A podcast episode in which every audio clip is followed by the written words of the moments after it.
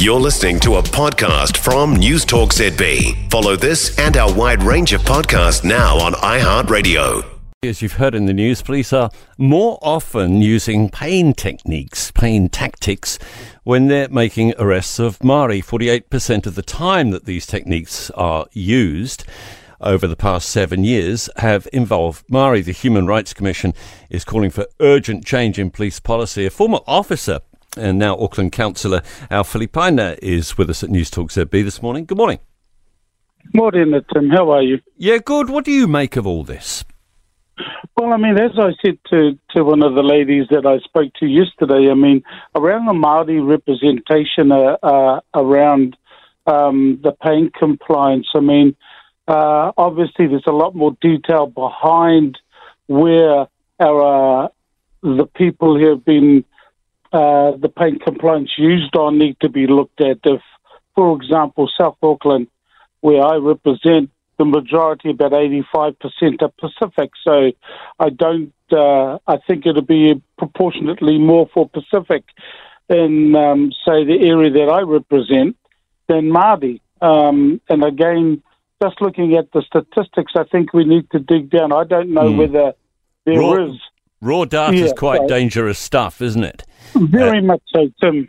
Very, very much so. And uh, that's why I've always been consistent in saying let's have a look as to where these incidents have occurred. And if the population of um, Manurewa, for example, is a higher population of Māori, let's have a look at the data then. But uh, what I don't like is making sort of comments about saying, oh, look, yeah, it's institutionalized racism and Māori are going to be picked on. Um, so you, we just need to be very careful. I, th- I think, yeah, I'm some really people, surprised. some people have already jumped to that conclusion because it, oh, okay. it suits their agenda to do so. Frankly, Alf, is it reasonable yeah. to assume that these techniques are only going to be used when someone won't cooperate?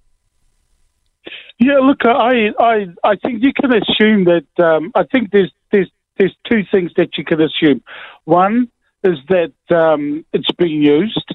Two, I think people just need to realize how a situation um, can go from uh, hi, how are you, to being verbally aggressive, um, and then you match uh, that if, if the person is going to be arrested to how in the split second it'll go from that to something very dangerous.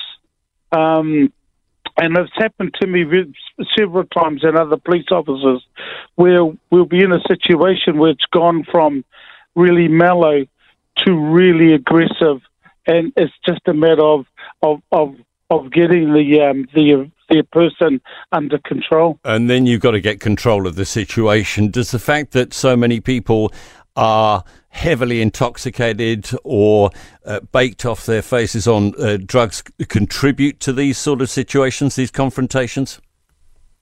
Oh, it really does because, I mean, sometimes even using, um, you know, uh, whether it be the taser, if it's got to a point where uh, it's justified to use a taser, uh, for example, um, it's just gone from that to a split second, and even when they're off their their you know their their heads um, with drugs or alcohol, pain is not going to work.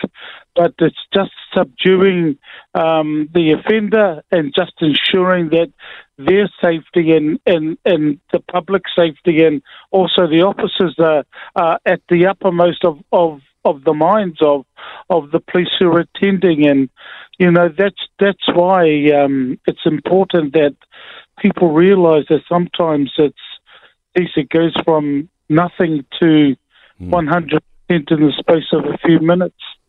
Right. Right. Al, thanks very much uh, uh, for your comments on that this morning. For more from News Talk ZB, listen live, on air, or online, and keep our shows with you wherever you go with our podcasts on iHeartRadio.